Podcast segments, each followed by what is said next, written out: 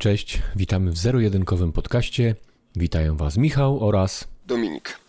Podcast zero-jedynkowy to podcast o technologiach, grach, popkulturze, czasem troszkę o nauce. W odcinku zero chcielibyśmy się przede wszystkim przedstawić, ale biorąc pod uwagę stres, który mi osobiście towarzyszy, ciężko w tym momencie odgadnąć na tory jakich dygresji dzisiaj wejdziemy. Jesteśmy odrobinę zestresowani, ale też diabelnie ciekawi tego, w którym kierunku będziemy podążać. Mamy pewien pomysł. Chcielibyśmy przede wszystkim mówić o szeroko pojętej popkulturze. Na pewno o grach wideo, bo z tego trzonu obaj, obaj wyrastamy. Na pewno poruszymy też tematy związane z blockbusterami. Chciałem powiedzieć hitami kinowymi, ale w dobie obecnie nam towarzyszącej w ostatnich miesiącach to troszkę jednak wszystko wpadło pod domowe strzechy i oglądamy w zasadzie wszystkie produkcje w domowym zaciszu, ale na pewno także wrócimy do książek, komiksów, mam nadzieję, że także gier planszowych. Nieobce nam są tematy związane z nowymi technologiami, więc pewnie nowinki ze świata IT czy choćby urządzeń mobilnych na, na naszych łamach zagoszczą. Tak jest, ja myślałem, że powiesz e, taką polską, polską nazwę na te blockbustery wymyślisz, bo nie chcesz, tak jak na przykład robi w swoich podcastach Rysław, że nie chcesz używać jakichś angielszczyzmów. Myślałem, ja że o to będzie chodzić. Już w oderwaniu od tego, że bardzo szanuję Rysława, to ustawa o języku polskim na szczęście nadal obowiązuje. Będziemy się starać tutaj mówić po polsku, bo parafrazując klasyka, myślimy po polsku, a chcemy tak. powiedzieć to, co myślimy. Tak, jak najbardziej ja też e, jestem za tym, żebyśmy jak najczęściej i jak najszerzej używali języka polskiego e, i pozbywali się tych angielszczyzmów, jeśli tylko można, bo, bo pewnie nie wszędzie się da, bo, bo, bo technologia e, czy język nie nadąża za technologią i niektóre angielszczyzmy na pewno zostaną w naszym języku, póki co. Jak klik na przykład, będziemy zawsze już klikać myszką, nie będziemy używać innego, innego słowa ku temu, ale tak, tak, ja jestem również za tym. To co, może zaczniemy, zacznijmy od tego, że przedstawimy się jakoś szerzej, bo e, spotkaliśmy się w konkretnym celu, ale też e, jakby nasze drogi mm, są. Skąd się wzięliśmy, to chciałem powiedzieć. Więc e, oddaję Ci głos. Powiedz, skąd się wziąłeś i skąd wzięliśmy się obydwoje w tym jednym miejscu i skąd e, taki pomysł, żeby to teraz nagrywać i rzucić to ludziom w świat?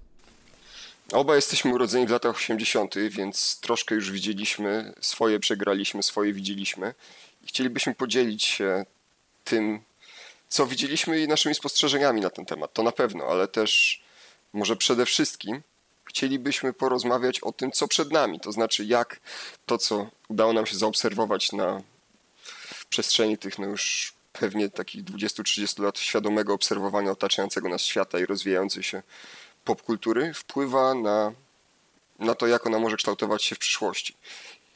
Powiedziałeś o tym, żebyśmy przedstawili się. Ja nazywam się Dominik Trzmielewski i tak naprawdę mogę powiedzieć, że zawsze moje, moje dwie główne pasje, czyli z jednej strony właśnie nowe technologie, roz, wirtualna rozrywka czy elektroniczna rozrywka, gry komputerowe, gry wideo.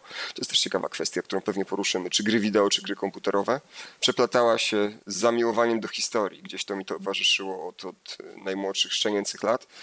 I w konsekwencji również wpływa, wpływa obecnie na to, czym się zajmuję, mimo tego, że przez lata, bo, bo od, od, okresu, kiedy byłem nastolatkiem, starałem się pisać na temat, na temat głównie gier, na temat kina, publikować w paru miejscach. Pracowałem, zawsze osoby, które mają jakikolwiek związek y, z game dev, o, przepraszam, z tworzeniem gier, skoro mieliśmy, skoro mieliśmy używać y, języka polskiego tam, gdzie będzie to możliwe, czy z tworzeniem gier na terenie Polski zawsze takim, takim powtarzającym się tematem jest to, że współpracowały przy produkcji Wiedźmina. Ja przy produkcji Wiedźmina nie współpracowałem, ale pracowałem w CD Projekcie, kiedy, kiedy premierę miał pierwszy Wiedźmin w latach 2006-2009 właśnie. Mm, byłem tam, tworzyłem wówczas dział community serwisu Gram.pl, który wówczas rozwijał się pod skrzydłami CD Projektu. Wcześniej też tworzyłem kilka y, dla kilku serwisów internetowych. Jakoś nigdy nie ciągnęło mnie do papieru, prawdę mówiąc, aczkolwiek zdarzyło mi się publikować także, także w prasie drukowanej, do której pewnie, pewnie jeszcze przejdziemy. Jednocześnie studiowałem i to tutaj wchodzimy w ten temat też takich powtarzających się żartów, że jeżeli rozmawiacie z studentami prawa, to dowiecie się w pierwszym rzędzie o tym właśnie z ich ust, w pierwszym zdaniu najlepiej, żeby jeszcze byli wegetarianami, tudzież wegetarianinami albo weganami. I no ćwiczyli to, crossfit. Tak, i, i ćwiczyli crossfit, to na pewno wam o tym powiedzę. Ja crossfitu aktualnie nie ćwiczę. Y, mięso wcinam, natomiast y, prawo udało się skończyć i aktualnie po e, aplikacji, egzaminie e, radcowskim jestem radcą prawnym, specjalizuję się w prawie własności intelektualnej, właśnie prawie autorskim, gdzieś najbliżej jest mi do y, oprogramowania komputerowego, ale też jednocześnie zagadnień związanych z muzyką, Staram się także zajmować tematami z zakresu prawa mm, handlowego, prawa gospodarczego, troszkę y, mniej prawa cywilnego, znaczy mówiąc szerzej, to w zasadzie zawsze prawa cywilnego, ale, ale takich tematów y, powiedzmy, powiedzmy związanych z nieruchomościami czy, czy, czy, czy kwestiami związanymi z prawem rodzinnym, to, to tym się nie zajmuję. Na szczęście mam osoby tuż obok mnie, które specjalizują się właśnie w tej materii. Tak to się, tak to się wszystko zazębia i staram się właśnie to swoje zamiłowanie do elektronicznej rozrywki, do, do popkultury um, łączyć z drugą pasją, czyli ta, to zamiłowanie do historii przerodziło się e, w pracę, a w pewnym momencie musiałem zdecydować, który, w którym kierunku pójdę, to znaczy czy w tym kierunku stricte zawodowym wynikającym z um, z wybranego kierunku studiów, czy właśnie zostanę gdzieś tam po stronie tworzenia materiałów związanych z, z grami. Stwierdziłem, że, że ta pierwsza opcja jest lepsza czy efektywniejsza, to, to, to też do oceny zawsze będzie, ale nigdy nie żałowałem. Także w pewnym momencie po prostu postanowiłem, że warto jednak y, trzymać się tej pierwotnie wybranej ścieżki związanej z prawem. Mhm. Co nie zmienia faktu, że po prostu jestem graczem na, na co dzień i też konsumuję popkulturę w ilościach y, hurtowych. Mhm. A powiedz, czy, czy masz jakiś, y, bo generalnie historia i prawo jakoś się tam na pewno ze sobą wiążą, bo, bo, bo, bo historia chyba przez całe mhm. studia prawnicze się prze, e, przelewa, tak nie wiem, czy tak mogę powiedzieć, ale czy masz jakiś ulubiony okres w historii? To się dynamicznie zmienia. Gdybyś zapytał mnie o to 10 lat temu, bezsprzecznie odpowiedziałbym, że druga wojna światowa. Mm, ale Wiesz tak, co, ja się śmieję, taki... bo zaraz ci powiem dlaczego. To jest taki trochę oklepany wątek, niemniej mm, ostatnio czytam książkę Sapiens dotyczącą rozwoju, ewolucji ludzkości i gdzieś tam te właśnie zbieżności na płaszczyźnie historyczno-rozwojowej, że tak powiem, czy socjologicznej też okazują się bardzo ciekawe i trudno mi jednoznacznie w tym momencie wskazać jeden okres historyczny, e, który, który byłby takim moim mhm. komikiem. Ja się, ja się zaśmiałem, e, bo ja mogę wskazać taki jeden okres historyczny, który jest mhm. moim e, zainteresowaniem, bo konikiem to pewnie nie wiem dużo jeszcze rzeczy z tego okresu, ale to jest właśnie II wojna światowa i mówisz, że to jest temat oklepany i zgodzę się z tym, Natomiast im więcej czytam i im więcej uczę się o II wojnie światowej, tym, e, może powiem filozoficznie, wiem, e, jak dużo jeszcze o tym okresie nie wiem. Bo kojarzymy II wojnę światową no, przede, wszystkim z tym, przede wszystkim z takich z takich rzeczy, które gdzieś tam już oklepanych, tak jak mówisz, e, które widzieliśmy już tam po 100 razy w jakichś filmach dokumentalnych na Discovery, Znamy głównych nazistów, trójkę, czwórkę, piątkę możemy wymienić, ale to jest dużo, dużo głębsza historia. E, dochodzenie mm, nazistów do władzy też przecież nie trwało, nie trwało rok czy pół roku. To był okres dużo, dużo dłuższy. E, okres y, od dojścia do, do II wojny światowej też był dość długim okresem.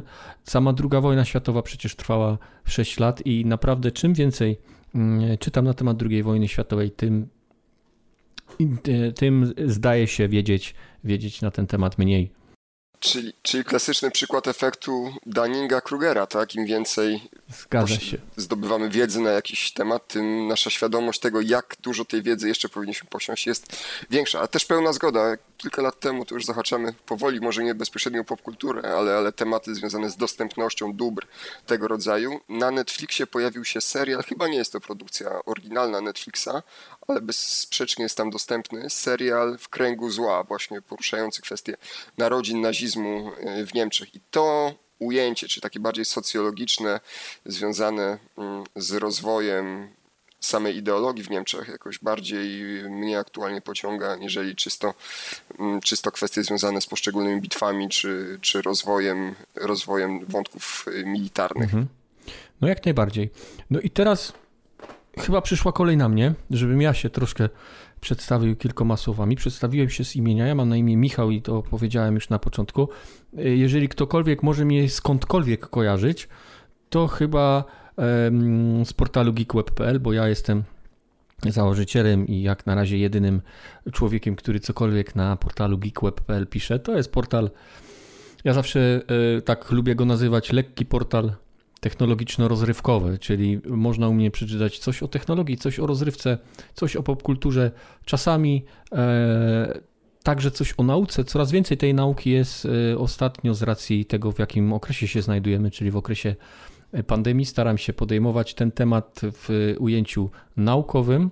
Staram się prostować różne głupoty, które pokazują się, czy, czy, czy przeczytać można, które pokazują się gdzieś tam w przestrzeni medialnej i, i przeczytać można w internecie, e, bo w internecie można przeczytać bardzo wiele ciekawych e, rzeczy i mądrych rzeczy, ale można też przeczytać dużo więcej głupot i, i, i rzeczy, które nie mają z, z prawdą niczego wspólnego. Cóż, ja też urodziłem się w latach 80. E, a jeżeli o technologii ma być nasz podcast i o popkulturze, e, to warto wspomnieć, od jakich sprzętów zaczynaliśmy.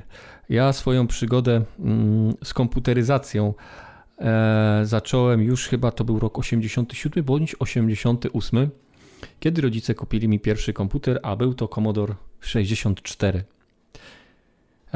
Od czego ty, Dominik, zacząłeś, powiedz?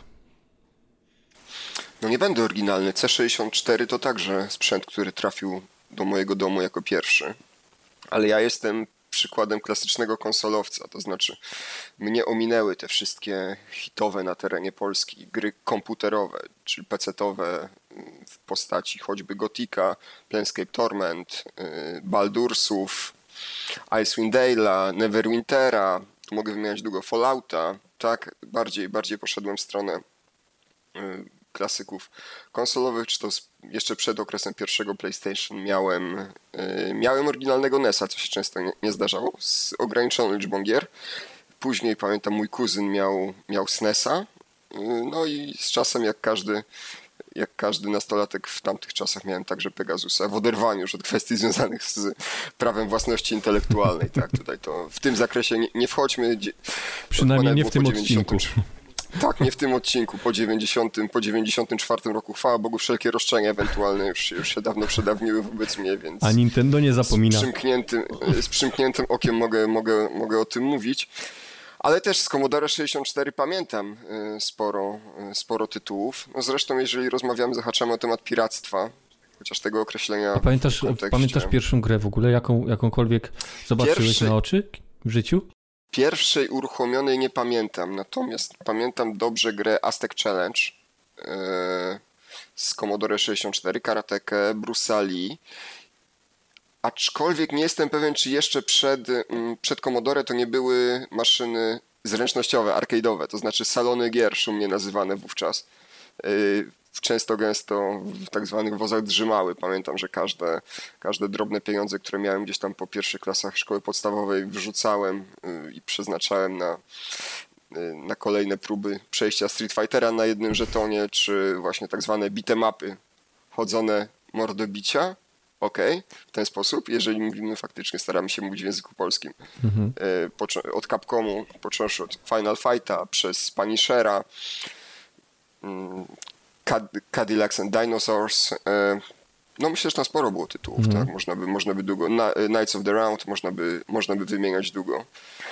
Także, także gdzieś bliżej mi było do tych, do tych klimatów. Następnie pojawiły się konsole mm, już takie bardziej zaawansowane PlayStation pierwsze, gdzie po raz pierwszy zasmakowałem Metal, Metal Gear Solid, do, do którego mam wielko i wielki sentyment e, mimo, mimo upływu lat, tak samo Silent Hill, no to, jest, to są czasy, kiedy narodziło się wiele, wiele fantastycznych serii do dziś dzień wspominanych z rozrzewnieniem i nostalgią. Chcesz powiedzieć, że po Komodorku e, od razu poszedłeś w konsolę? Nie, nie miałeś żadnych potem już, nazwijmy to komputerów? Ja dość, późno, ja dość późno miałem ja dość późno miałem komputer w domu, to znaczy nie miałem ani, okay. ani Atari, ani, ani Amigi.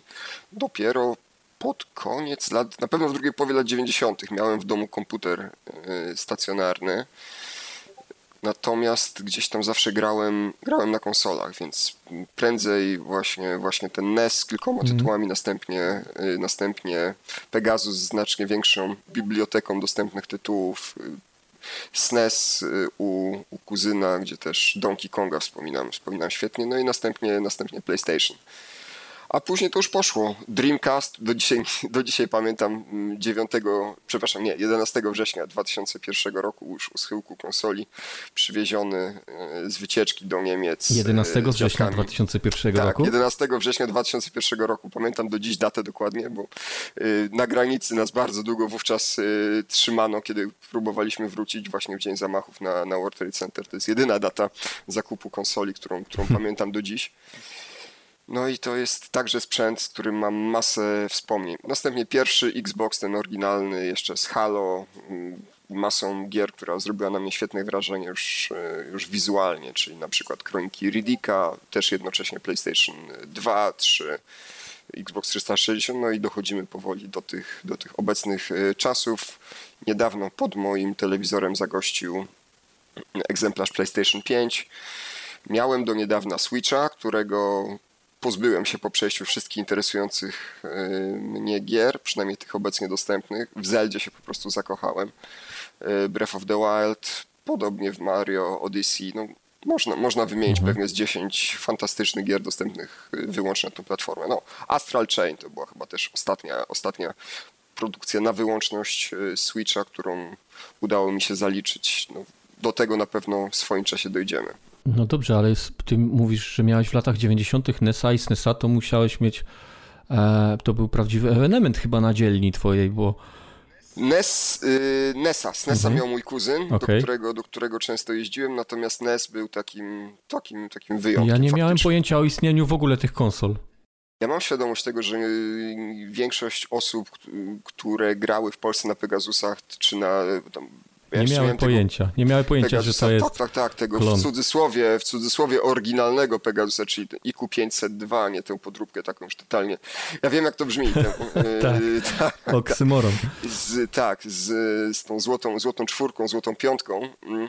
Natomiast NES też oczywiście uprzywieziony z Niemiec swego czasu. Ja pochodzę z Dolnego Śląska i, i z Reichu po prostu ktoś tam z rodziny gdzieś swego czasu przywiózł konsolę z kilkoma tytułami. Mm. No i tak, tak, to się, tak to się e, zrodziło było. Nie zapomnę też nigdy tych grubych, jeszcze papierowych mm, katalogów z różnego rodzaju produktami, począwszy od proszków y, do, do prania przez y, ciuchy, a ja zawsze, zawsze przeglądałem te strony poświęcone grom komputerowym, grom komputerowym, grom wideo, grom konsolowym. Właśnie tam też zobaczyłem SNESa, zobaczyłem y, właśnie NESa, ale, ale to to nadal uważam, że, że, że, był jakiś, może nie ewenement, ale faktycznie nie przypominam sobie nikogo w, w tym moim okresie dzieciństwa, kto jeszcze miałby, no, miałby NESa. Inna sprawa, że nie wiem, gdzie jest ta konsola teraz. Y, czy, powinna być w domu rodzinnym moich dziadków, ale za diabła nie jestem w stanie, y, w, w stanie jej odszukać. Mam pewne podejrzenia, przyjdzie czas, że trzeba będzie w końcu ją, ją odkopać. A ja pamiętam doskonale, jaką grę widziałem po raz pierwszy w życiu na oczy, jaką, w jaką grę po raz pierwszy grałem e, i nie ma to nic wspólnego z Commodore. E, to był rok 94 albo 95.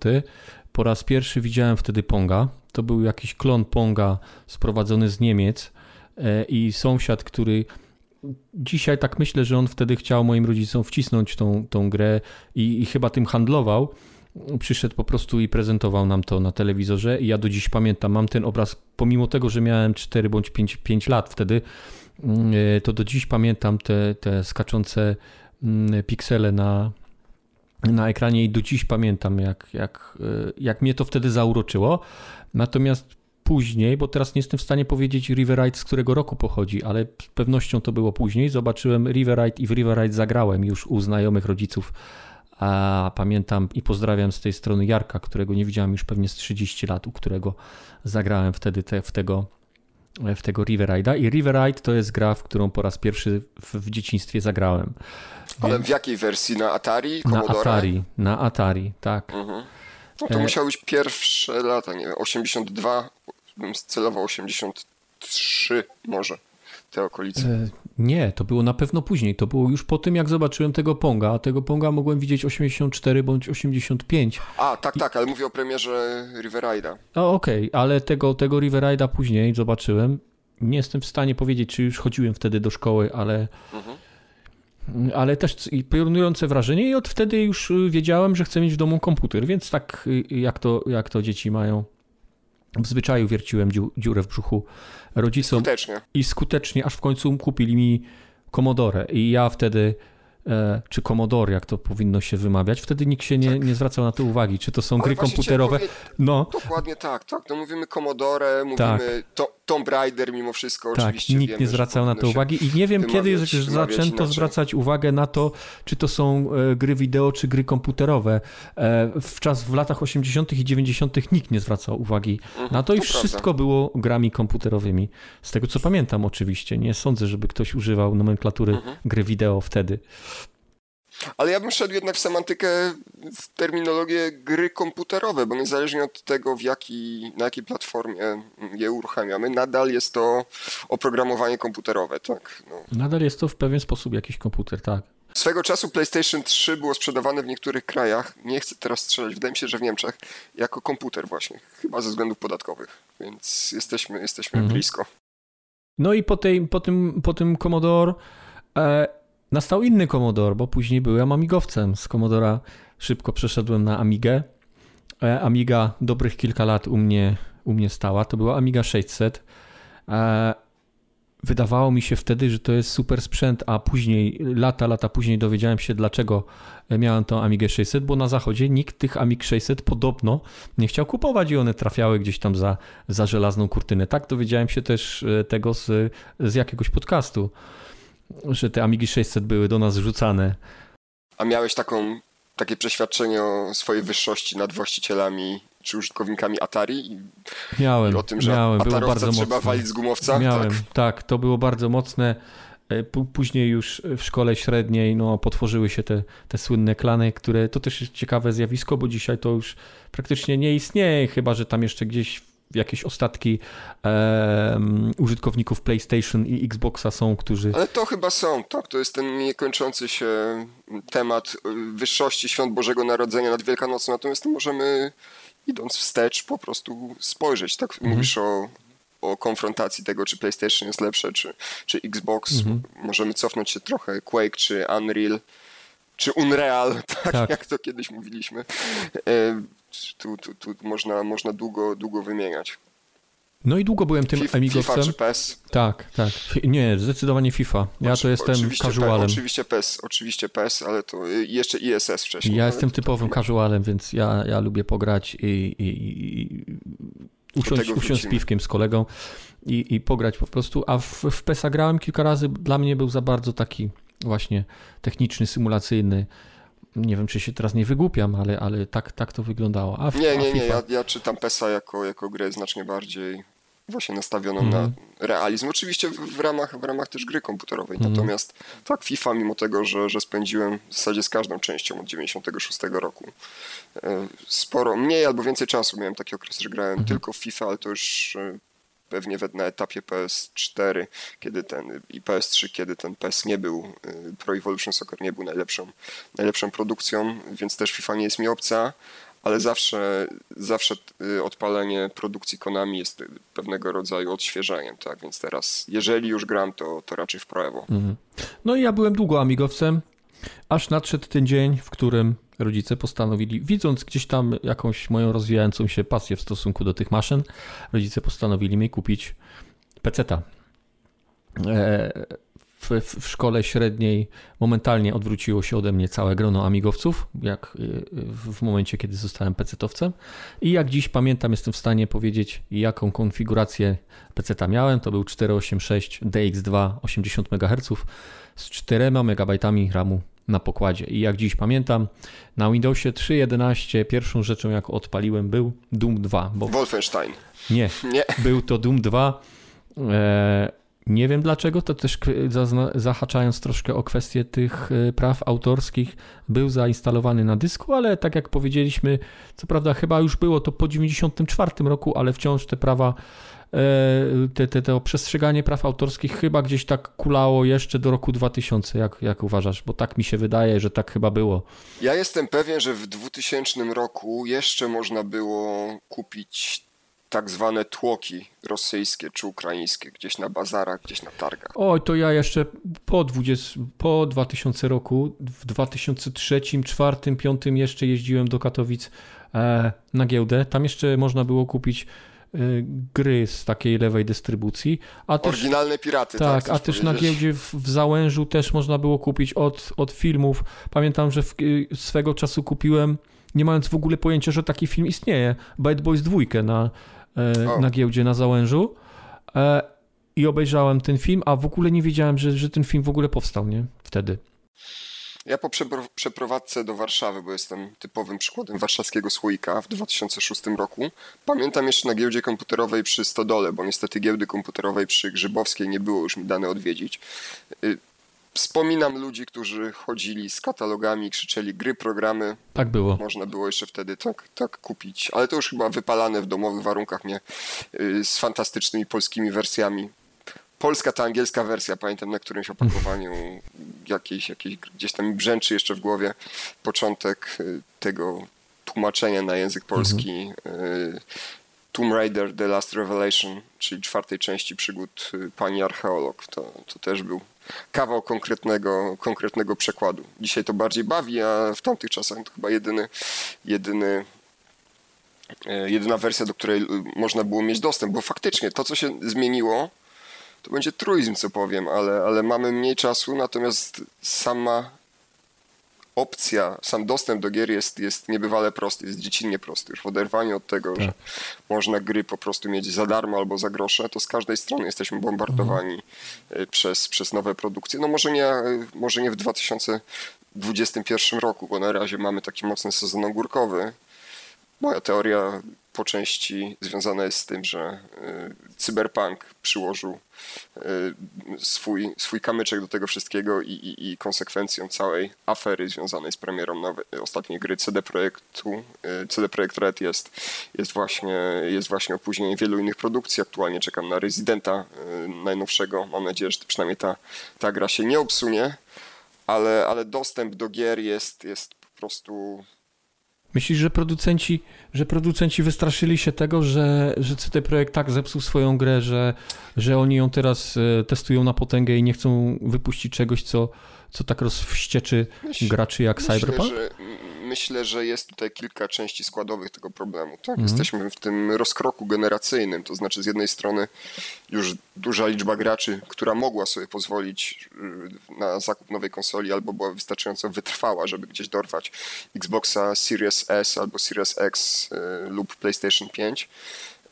to czeka na dopracowaną grę, a z drugiej strony trudno jest porzucić zupełnie tę bazę osób, które posiadają konsole poprzedniej już generacji, więc to odrobinę mam wrażenie zgubiło e, CD Projekt z jednej strony, a e, z drugiej trudno jest wydać grę wyłącznie na nową generację, mając na względzie problemy z dostępnością tych sprzętów.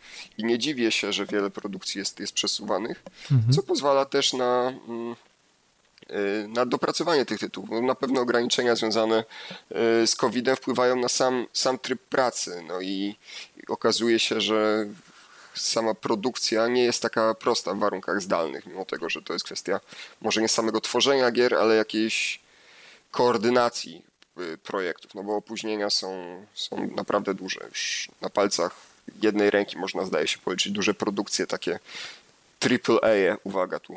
Ale to chyba jest jednak związane z nie tyle z cyberpunkiem, co jednak z pandemią, bo to samo dzieje się przecież w przemyśle filmowym. Ja nie pamiętam już kiedy widziałem jakiś, jakiś duży film, choć teraz wszedł oczywiście Godzilla e, versus King Kong, ale mm, no ale to jest straszna posłucha, jeżeli chodzi o przemysł filmowy, no i growy jednocześnie.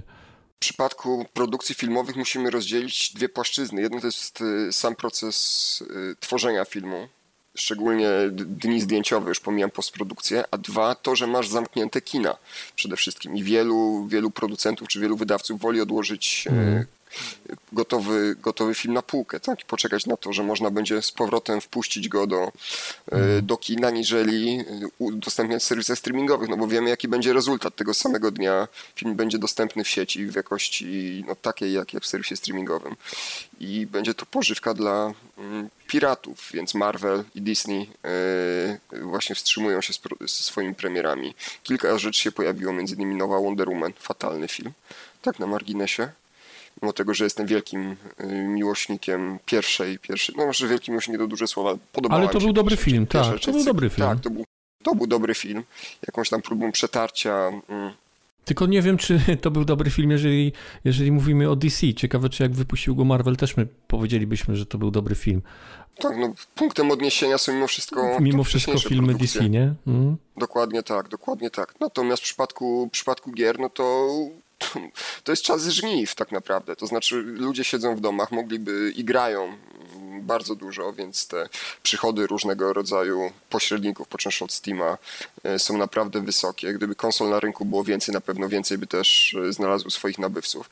Ale to, co wspomniałem e, o cyberpunku, myślę, że część wydawców przestraszyła się tego bardzo negatywnego odbioru. Ja już pomijam kwestie związane z znaczącym obniżeniem wysokości kursu akcji spółki, ale choćby to, że gra została wycofana y, z PS Store, ze sklepu y, PlayStation i na razie nie ma daty, kiedy, kiedy będzie mogła wrócić. Mhm. No, myślę, że. Ale widziałeś, myślę, że. Widziałeś, że y, CD Projektowi to nie za bardzo zaszkodziło. Przecież przychody za 2020 rok przedstawione te, te wstępne, bo tam po 20 kwietnia mają być, mają być pełny raport to one są czterokrotnie wyższe y, rok do roku, pomiędzy 19 a, rokiem 20. Tyle, że te przychody to jest w znakomitej większości następstwo fantastycznego okresu przedpremierowego. To znaczy tego, że bardzo dużo zamówień przedpremierowych mm, zostało złożonych i one zostały, zostały skeszowane. Tak? Pieniądze trafiły do, mm -hmm. do mhm. wydawcy. Tak, i cześć, cześć pieśni. Natomiast gra sprzedaje się no nie najlepiej, już patrząc choćby po liczbie aktywnych użytkowników, aktywnych graczy na Steamie, no szału, szału nie ma. Mhm. Tak? I, I, ten kurs akcji, oczywiście to jest, ja zawsze powtarzam, że giełda, szczególnie w przypadku spółek technologicznych, to jest, to jest, to jest hazard i ta bańka w pewnym momencie musi albo musiała pęknąć, natomiast no, CD Projekt przed premierą y, Cyberpunka y, akcje y, miał na poziomie powyżej 400 zł za sztukę, teraz to jest 180, na pewno poniżej 200, znacznie poniżej 200 zł, więc, więc to, jest, to jest zauważalne, a, a giełda żyje przyszłością, a nie, a nie mhm. teraźniejszością. No i chyba też te zapowiedzi, które się pojawiły dalszego rozwoju.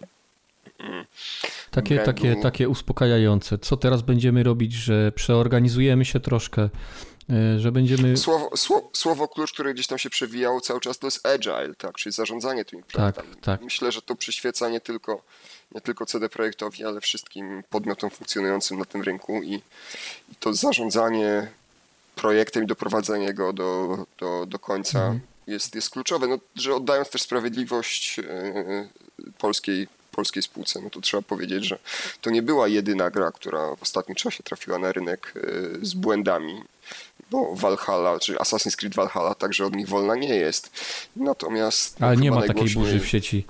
Właśnie, nie, nie ma takiej burzy i też ten, ten, ten balonik nie był tak pompowany w przypadku kolejnego mm. asasyna, jak miało to miejsce e, w, cyberpunk, w przypadku Cyberpunka. No bo pierwszy zwiastun gry, ten, ten CGI e, render pojawił się w pierwszym kwartale 2013 roku. No to nie, nie, 8 lat temu, więc bardzo długo kazali na siebie e, tak.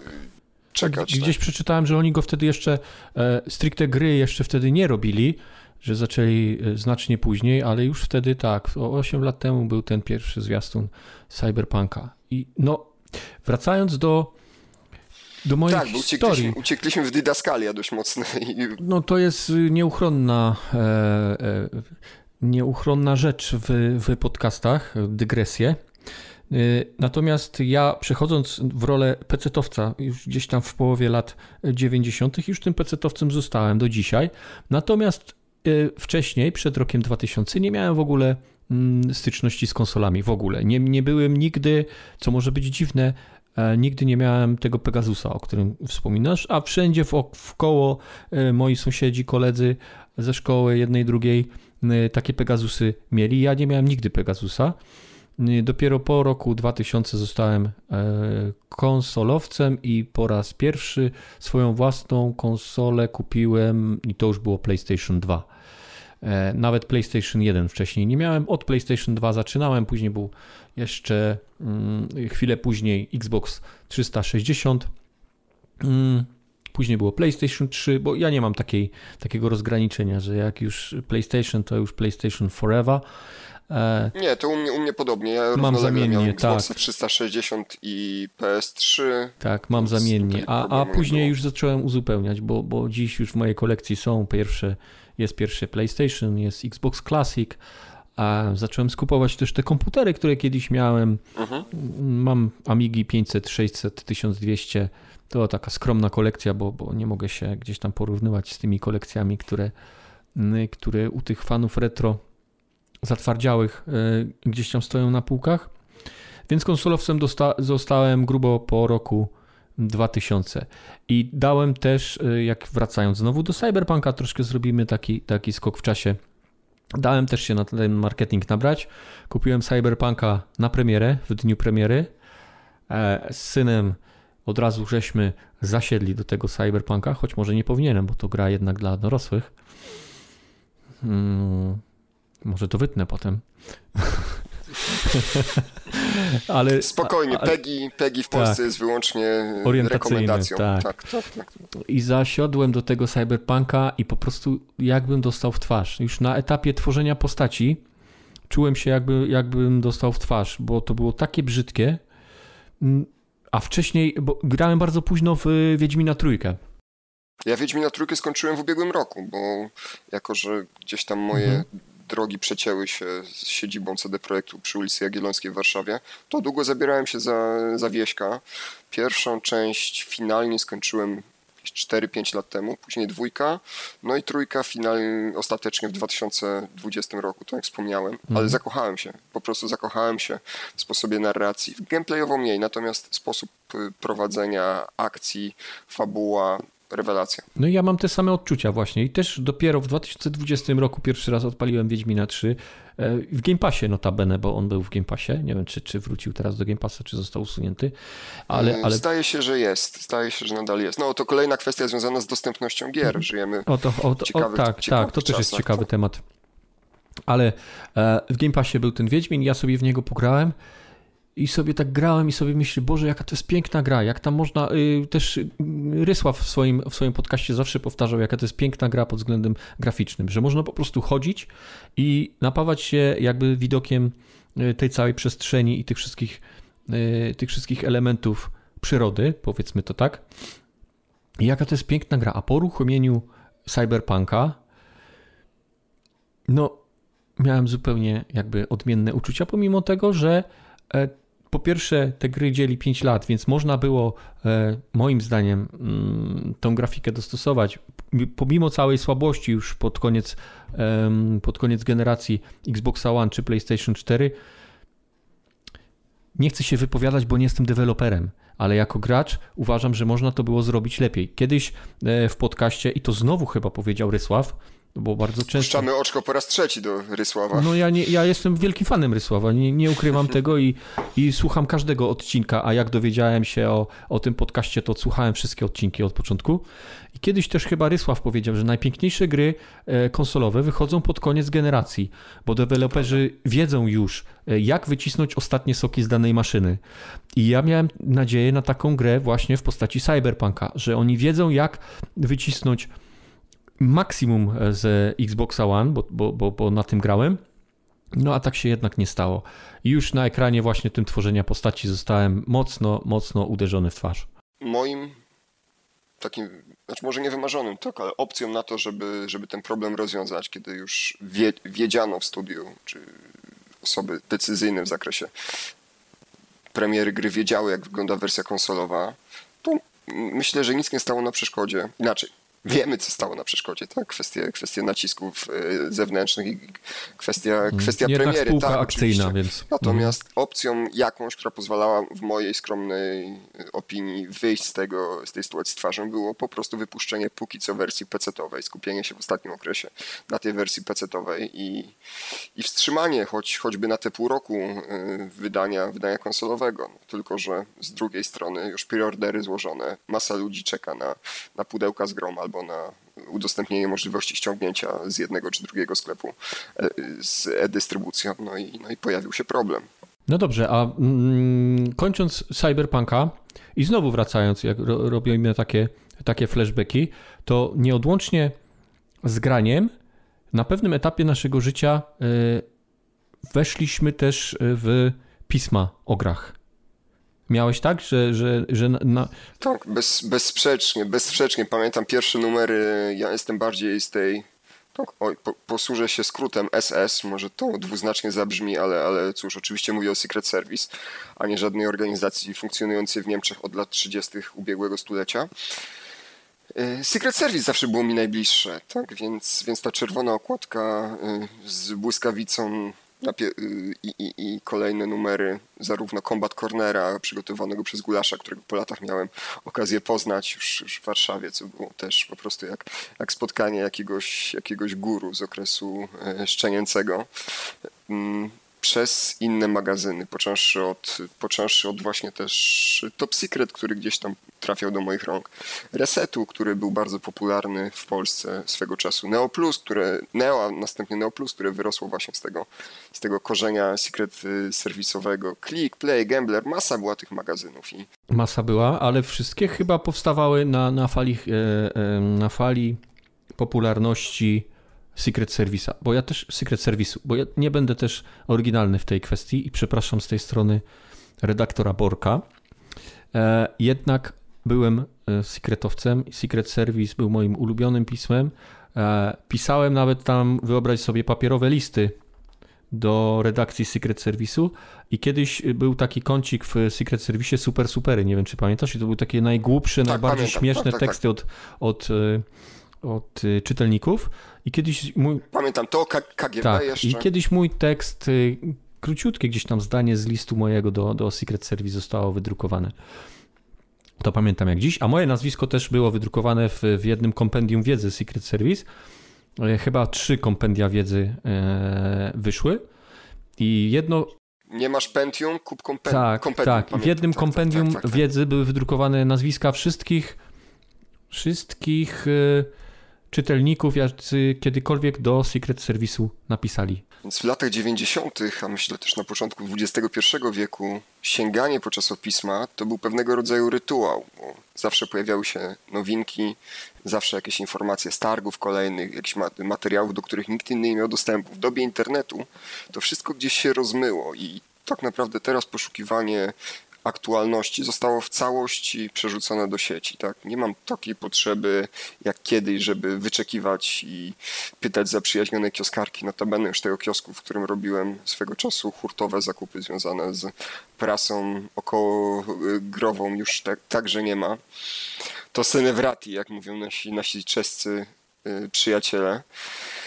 Y, Gdzieś już, gdzieś, gdzieś to się rozmywa, tak, bo mamy zalew no, nowych informacji każdego dnia. To już nie, nie ma tak, że musimy sięgać i, i od A do Z, od deski do deski czytać y, te magazyny, ale pochłaniało się to wtedy y, jak, jak najlepszą, najlepszą prasę, najlepsze kryminały, właśnie spodziewając się jakichś skrawków informacji na temat y, czy zapowiedzi no, y, nowinek, czy to technologicznych, czy to związanych z nowymi produkcjami, które trafić miały na rynek w nadchodzących miesiącach. No i też w przypadku, i też w przypadku Secret Service'a było to zawsze taka, e, taka ciekawość, co, co też oni tam e, wymyśli, wymyślili, czy wymyśleli się mówi, wymyślili, Wymyślili. bo tam był bardzo e, ciekawy styl, tak, tak można dzisiaj powiedzieć, Secret Service'u. cieka ciekawy, ciekawy styl, natomiast ja mam w, domu, w domu rodzinnym jeszcze masę tej makulatury, czyli składzik, składzik magazynów o grach z lat 90. I jak to sięgam raz na jakiś czas do jednego czy drugiego numeru, to moje przeświadczenie o jakości tych publikacji trochę się zmieniło. się zmieniło. Tak, tak, tak, tak, tak, mówiąc, mówiąc mocno Tak, to eufemistycznie. prawda. To, to prawda. Ja też mam kilka sekretów dzisiaj. Jak je otworzę i przeczytam jakąś, jakąś recenzję e, albo rozkładówkę, bo zawsze zaczynałem od, od chyba rozkładówki, bo na rozkładówce był Combat Corner, tak nawiązując do, Tak, no do Combat, Gulasza. Combat Corner oczywiście. Zawsze zaczynałem od Combat Cornera, e, a do Gulasza miałem swego czasu ogromny żal. Powiem ci zaraz dlaczego. Mm, Bo w momencie, jak ja sobie kupiłem pierwszego peceta, o którym wspominałem, i to był procesor 4, 486 DX280, e, to wyszedł nowy numer Secret Service'a i na pierwszej stronie we wstępniaku był gulasz na zdjęciu, który y, gdzieś byli w jakimś w Holandii czy w Danii e, i wskazywał palcem na rejestrację samochodu, a na tej rejestracji samochodu było 486DX. I podpis pod tym zdjęciem do dziś pamiętam. Zmierzch procesora 486 widać nawet na ulicach. I ja byłem potwornie zły, bo ja dopiero ten komputer kupiłem. Więc dla mnie to był początek drogi, a nie żaden zmierzch. I od tego czasu byłem bardzo, bardzo wkurzony e, jako świeżo upieczony pecetowiec na, na to stwierdzenie. Ale to nie ma, dzisiaj z perspektywy czasu nie było co ukrywać. E, Ja kupiłem 486 e, w potężnych pieniądzach, trzeba sobie też powiedzieć.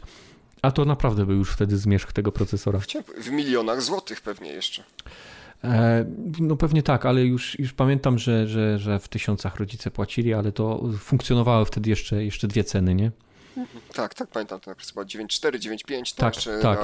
Na, na, na magazynach były wówczas dwie ceny. Starych i nowych złotych. Natomiast też te czarne strony Secret Service dotyczące konsol się pojawiały. Anime przede wszystkim po raz pierwszy jeszcze wtedy. No to się pojawiało, ale już później, nie? W drugiej Tak, chyba połowie prawda, lat, trochę- lat trochę później. 90. Mhm. E, I tak jak powiedziałeś, powstawało później wiele tych pism, ale żadne pismo, bo był i Gambler, i świat gier komputerowych, one wszystkie starały się gdzieś e, ten Secret Service w mniejszym lub większym stopniu e, naśladowywać, albo też iść swoją drogą, bo taką swoją drogą chyba szedł troszkę Gambler. Trochę Gambler i troszkę Reset mam wrażenie, bo Reset był, no nie powiem, że dla bardziej dojrzałych Mhm. odbiorców, ale był trochę bardziej hardkorowy, byśmy teraz powiedzieli, mniej może bardziej bezkompromisowy w ten Mhm. sposób. To znaczy pozwalał sobie na więcej aniżeli, aniżeli inni gracze na rynku. Pamiętam, że komiksy, które publikowano w tym czasopiśmie były bardziej no teraz byśmy pewnie powiedzieli nastawione, no pegi, pegi, wyższe pegi by były, Tak. tak, gdybyśmy oceniali w ten sposób, tak, i to, to była taka specyfika, ale był taki moment, że na rynku mieliśmy masę tych czasopism. Click, Play, tak jak mówisz, pojawiały się też yy, takie czasopisma jak GameStar czy, czy, czy Game Ranking, pamiętam, no, ale to kilka pojedyncze numery yy, wychodziły.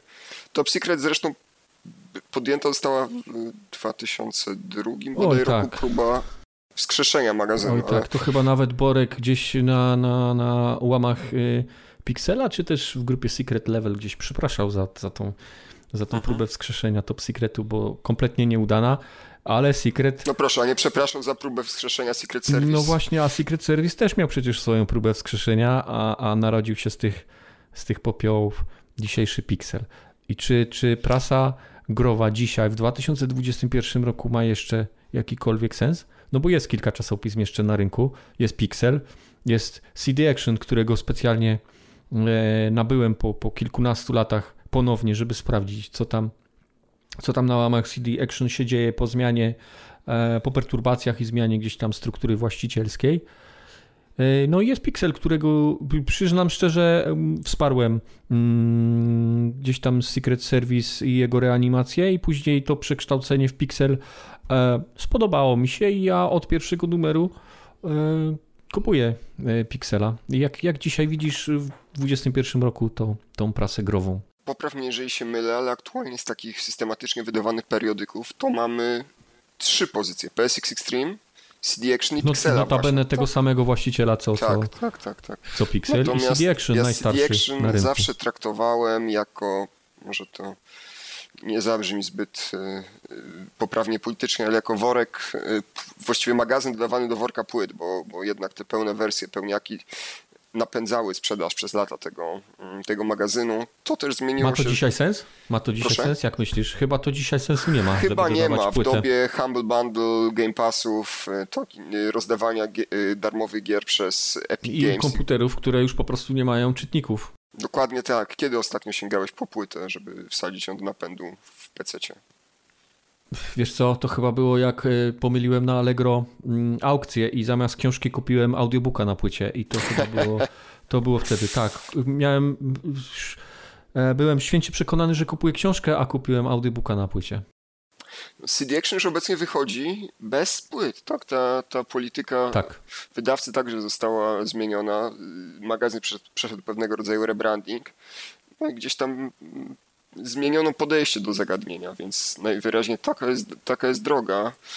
A w PSX Extreme no, miałem okazję zapoznać się ze świeżym, świeżym numerem i zatrważające jest to, że panowie mają kilkanaście numerów do 300 wydania i mhm. Y, niestety z publikacji y, wybrzmiewa taka, taka mocna troska o magazyn, który powstaje od, od tylu lat. Ja też pozwoliłem sobie spojrzeć gdzieś tam na publikację mhm. obecnego redaktora naczelnego, czyli Rogera, y, materiał zatytułowany Z miłości do prasy, który, w którym wprost, wprost Rednacz wskazuje na to, że, że może bez wsparcia społeczności. Może bez... to być ostatnia niedziela. No, może być to ostatnia niedziela, bo taki łabędzi śpiew i bardzo by chciał, żeby doczekali chociaż do 300 numeru. Mhm. Yy, więc... To jest związane pewnie z, z tą zbiórką, którą. Tak, właśnie do yy, tego chciałem przejść, Pixel. że, że mhm. wydawca Pixela i PSX Extreme zdecydował, że poza kupowaniem yy, prasy muszą jednak skorzystać jeszcze z tego finansowania społecznościowego, które jest na pewno jakąś opcją. Mam nadzieję, że, że to się obroni, bo ta prasa, głęboko w to wierzę, ma jeszcze rację bytu. Może nie jako dostawca świeżych informacji o tym, co pojawiło się e, mhm. w internecie, tak, ale jako dostawca wysokiej jakości kontentu, że użyję takiego brzydkiego, brzydkiego słowa, czyli felietonów, e, artykułów okołogrowych. Sporo jest też materiałów retro w tych ostatnich numerach, czy to Pixela, czy, czy właśnie PSX Extreme, czyli czegoś, czego może nie ze świecą szukać w internecie, ale no, truizmem jest stwierdzenie, że w internecie twórcą może być każdy, ale i odsianie ziarna od plew, czyli wyszukanie materiałów dobrej jakości, bo ja zawsze tak. twierdziłem, że żeby pisać nie tylko o grach, ale na jakikolwiek, na jakikolwiek temat, to poza znajomością meritum, to należy przede wszystkim dobrze operować. Trzeba mieć warsztat. Mhm. Dobrze operować piórem, mieć dobry warsztat. A już pozwolę sobie pominąć przykłady, wiele, wiele publikacji w internecie no, zakrawa na, na śmieszność to, w jaki sposób jest pisana, mm. czy jakim językiem posługują się autorzy i totalnie nie przemawia do mnie to, że, że nastąp, nastąpiło uproszczenie języka, raczej jego brutalizacja i sposób, którego, którego nie chciałbym czytać. Natomiast y, jeśli tak zastanowić się nad samą przyszłością magazynów, no to też y, właśnie w nowym numerze E, PSX Extreme widziałem e, reklamę związaną z tym, że można w naprawdę dobrych pieniądzach, tej reklama niesponsorowana, nieopłacana, kupić po prostu łączoną, łączoną prenumeratę PSX Extreme i Pixela, wydań zarówno w formie tradycyjnej papierowej, jak i, jak i wersji elektronicznej, do której też na pewno za chwilę przejdziemy, w, w kwocie niższej aniżeli y, ta, którą musimy wydać na jedną, na jedną pudełkową mhm. Y, grę, więc jest to, jest to jakaś opcja. Raz na pomoc tym y, redakcjom, a dwa na, no, na utrzymanie legendy, bo chyba tak trzeba mówić o magazynie, który już niespełna 300 numerów na rynek wypuścił. Więc tutaj, tutaj mamy, mamy przykład tego, że jeszcze, jeszcze nie umieramy. No i tak, ja ci wspomniałem, że kupiłem specjalnie na potrzeby tego odcinka najnowszy numer CD Action. I co mi się zwróciło w oczy, to to, e, że ja w pewnym momencie myślałem, że czytam Pixela. Bo CD Action e, również poszedł w części w retro. Może nie takie e, hardkorowe retro jak, jak lata 80. czy nawet 70., ale opisują w części magazynu Mm, gdzieś tam ponowne przechodzenie gier z początku lat 2000, z 2001, z 2008 wracają do tego. Jest sporo tego typu tekstów. To ja zadam, powiedzieć, że... Przepraszam, mhm. zadam Ci przewrotne pytanie. Kto Twoim zdaniem jest obecnie targetem O Jezus. Ja to samo chciałem pytanie zadać tobie. Po, po swoim e, przydługawym wstępie chciałem zadać pytanie właśnie, e, czy to czasem nie jest tak, że wywróciliśmy ten worek do góry nogami, że kiedyś e, targetem e, dla czasopism growych były dzieciaki i my wtedy byliśmy tymi dzieciakami, 13, 14, 15-letnimi, czy nawet młodszymi, a teraz e, targetem pisma, pism o grach są stare dziadki 30 nadal plus, jeste, nadal seniorzy 40 nadal plus. jesteśmy my, tylko odrobinę starsi. I no właśnie zastanawiam się, czy y, dla obecnych nastolatków y, tego rodzaju materiały, czy tego rodzaju generalnie prasa papierowa jest jakąkolwiek wartością. Hmm. Mogę się Nie jest. Ja mam w domu, ja mam w domu 13 czy 14-latka, gracza, mhm. youtubera i dla niego papier nie istnieje. I mówię to niestety z wielkim bólem, bo, bo papier dotyczy też książek. E, I, i dla, dla i jego, i jego kolegów, bo, bo przecież widzę, jakie to jest środowisko, to papier nie istnieje, niestety. Ale czytają w ogóle materiały poświęcone tym, temu hobby, to znaczy grom, czy przerzucili się już w całości na materiały wideo? Bo to są dwie różne kwestie. E, jeżeli cokolwiek czytają, to to są bardzo krótkie teksty. Niestety ubolewam nad tym. E, I pewnie, I pewnie to wszystko jest taka maszyna połączona, bo czytanie bardzo krótkich, lakonicznych tekstów i oglądanie większości, większości wideo e, przekłada się później na bardzo mm, niebogate słownictwo, a to przekłada się później u tych ludzi, którzy chcą cokolwiek napisać, no, na bardzo mały zasób słów, małe umiejętności e, pisania i, I tak koło dalej. się tak zamyka. I koło się pewne, pewne zamyka. I dzisiaj to pis, te, te pisma, mam takie wrażenie, że są E, nostalgiczne z tego powodu, że jedynymi ludźmi, którzy je jeszcze kupują, są właśnie ludzie 30 plus, 40 plus. Czyli po prostu od starych dziadów dla starych dziadów, czyli od graczy dla graczy. Jeżeli my już przestaniemy, tak, jeżeli my przestaniemy grać i czytać jeszcze jakikolwiek papier, no to te, te pisma już Czyli chyba, cała, cała, już cała nadzieja w pokoleniu Homo Sovieticus. Jak zwykle.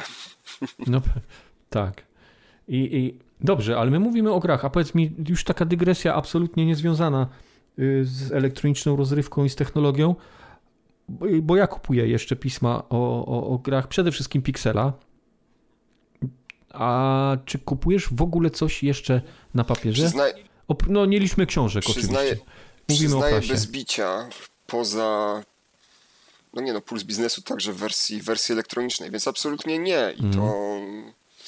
To też wynika po części z tego problemu ze składowaniem makulatury, ale z dostępnością, tak, z tym, z tym rytuałem, który kiedyś polegał na wychodzeniu z domu mm. i sięganiu tak. po, po nowe, tak, po, po wyborczą, tak, po nowe, po nowe magazyny. Mm. Zresztą ten zanik, czy to ograniczenie rynku dotyczy każdej, myślę, mm, każdej, prasy każdego rodzaju, bo, bo pamiętam czasy przecież, kiedy mieliśmy kilka magazynów w Polsce poświęconych komputerom, szeroko pojętemu IT, począwszy od chipa przez Enter, troszkę tego było. Nie wiem, zdaje się, że tak, tych, tych tak. Y, periodyków, tych czasopism także już na rynku nie ma. Chyba już ich nie ma, jedynie chyba został sobie się, ostał e, Komputer Świat, tak? Mhm. O, Komputer Świat miał też swój magazyn o grach, przecież Komputer Świat y, gry. Tego też, też, już chyba nie ma. Te, Wydaje też, mi się, że nie zdaje, ma Zdaje się, że nie, zdaje mi się, że nie ma. Natomiast gdzieś pewnego rodzaju pośrednim etapem były magazyny, bo to nie dotyczy tylko naszego rynku, żebyśmy, żebyśmy też mieli jasność. Na, pewnie setek magazynów y, na świecie wydawanych pozostała zaledwie garstka tych, które gdzieś przebijają się do zbiorowej świadomości. Począwszy od Edge'a przez kultowe japońskie Famitsu, PC Gamera, Game Informera, mhm. Retro Gamer nie wiem, czy jest nadal wydawany, na pewno jeszcze niedawno był, aczkolwiek głowy tutaj nie dam sobie ściąć. I to, co wyróżniało te czasopisma, to też fakt, iż próbowały wnieść coś ponad standardowego PDF-a w wydaniu elektronicznym. To znaczy, o ile PSX Extreme czy, yy, czy Pixel wydawany jest po prostu jako PDF, tak, który możemy czytać hmm. na jakimkolwiek yy, czytniku, czy to będzie tablet. Ale nie daje nic, nic więcej, tak? To Ale nic tylko, więcej tam nie ma. Natomiast tylko pamiętam, i tyle. pamiętam jeszcze dobrych kilka lat temu yy, wydania na iPada Edge'a czy, czy właśnie Game Informera, który, które miały dodatkową wartość, y, albo zawierały w sobie materiały y, wideo, to znaczy można było po prostu po kliknięciu obejrzeć zwiastun gry, albo też y, na etapie DTP, na, na etapie składania magazynu coś było anonimowane, materiały ładnie wjeżdżały. Tego rodzaju publikacje na rynku polskim zdaje się, że próbował mm, próbował udostępniać taki fanowski projekt Gamer Mag, wydawany, wydawany przez parę lat również. Ta redakcja zebrała kilkadziesiąt numerów, do stówy na pewno nie dobili, ale również, również próbowali tego rodzaju e, urozmaiceń e, w publikowanych przez siebie materiałach. No, w jaki sposób trzeba było konkurować z tym powszechnie dostępnym e, raz jeszcze kontentem w internecie, tak? co, nie jest, co nie jest łatwe. Ale nie ma już ich na rynku. Nie, nie, z tego nie, co pamiętam, ja, tak, ja czytałem te um, Gamer Mag i oni też chyba wydawali jeszcze o innej tematyce, o takiej technologicznej stricte i, i też mieli chyba jeszcze jeszcze inne, inne magazyny. Było trochę tych magazynów. Pamiętam, Było trochę tych magazynów. Niepowiązany nie, nie iMac na przykład. I jeszcze za czasów iPada e, drugiego pamiętam, że, mhm. że czytywałem ale też zniknęły.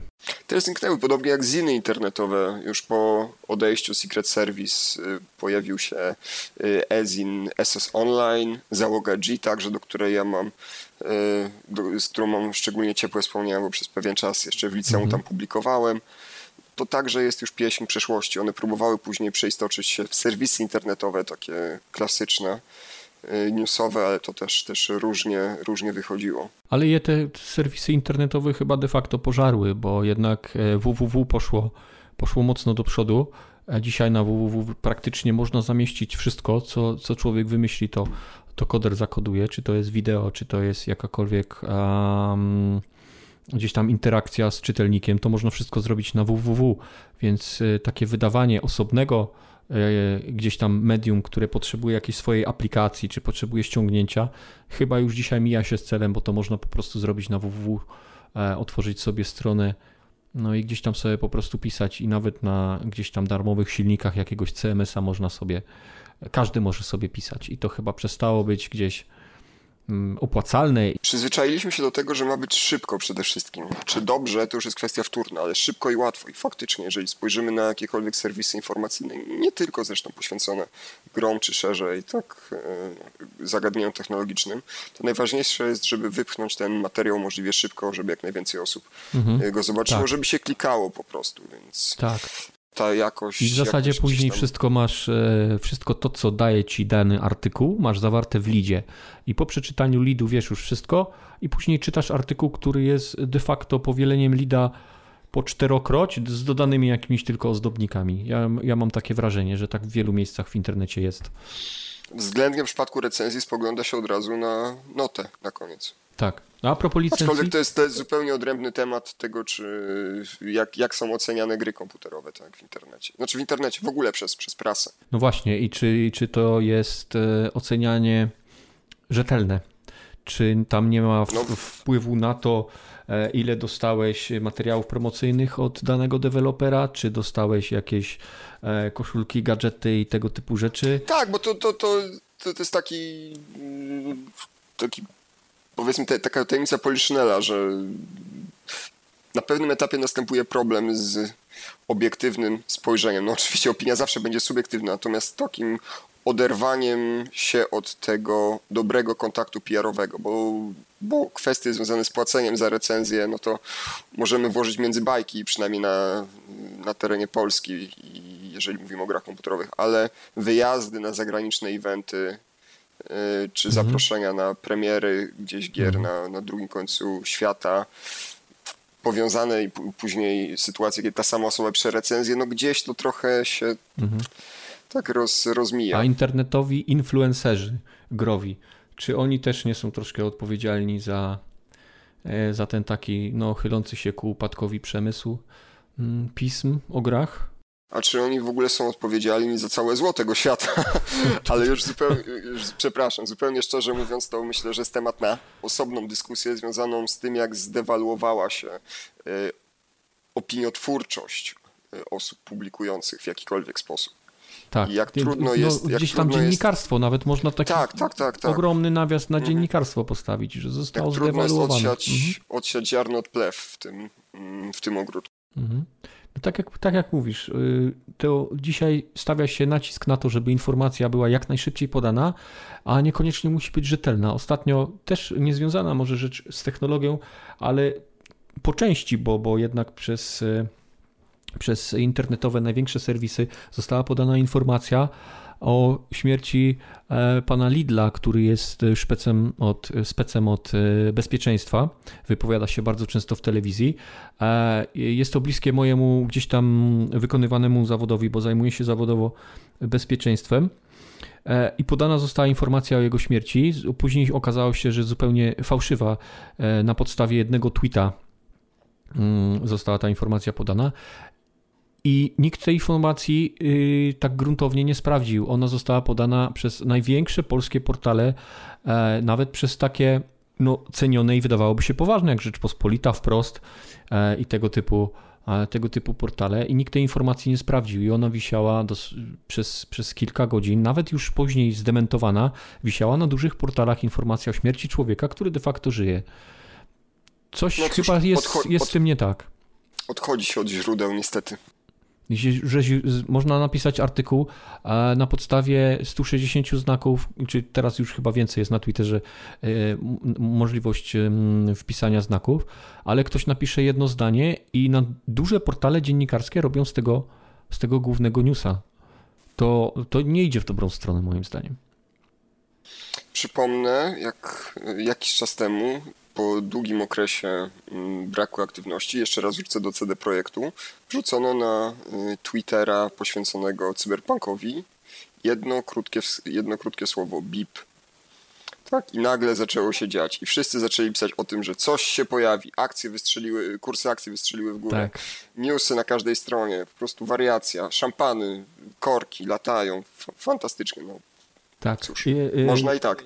To mi też przypomniało jak e, właśnie działa internet, jak e, Elon Musk jest w stanie napisać jednego tweeta na temat Bitcoina czy Dogecoina i te po prostu kryptowaluty, cena tych kryptowalut szybuje, szybuje w górę. To chyba nie tak powinno być wszystko. Już zaczynamy mówić jak faktycznie z gredy. Ojej. To chyba czas, żebyśmy kończyli powoli ten, to chyba ten czas, odcinek zerowy. Ten, ten zerowy, tak. Tak, bo umówiliśmy się, żeby nasze odcinki trwały od 50 do godziny, od 50 minut do godziny. Ja już widzę, że przekroczyliśmy tą godzinę, ale to nie jest wielki, wielki grzech na odcinek zerowy. Miejmy nadzieję, że w przyszłości będziemy się trzymać ram czasowych, że będziemy wymyślać coraz to nowe tematy i że nasza dzisiejsza rozmowa była dla przyszłych odbiorców, kiedy już e, ten mm, podcast pojawi się, mm, będzie dostępny dla, dla szerokiego odbiorcy i będzie ta rozmowa nasza ciekawa. I że będzie tylko lepiej. Dotrzemy się i będziemy regularnie publikować. Bo na pewno mamy dużo do powiedzenia i nasza wiedza jest przeogromna. No to odważne stwierdzenie na koniec. To co, dziękuję Ci za dzisiejszą rozmowę. E, ja mam nadzieję, że nie było tak źle, chociaż y, szczerze powiem, denerwowałem się straszliwie. Ale mam nadzieję, że tak jak powiedzieliśmy, że było to ciekawe.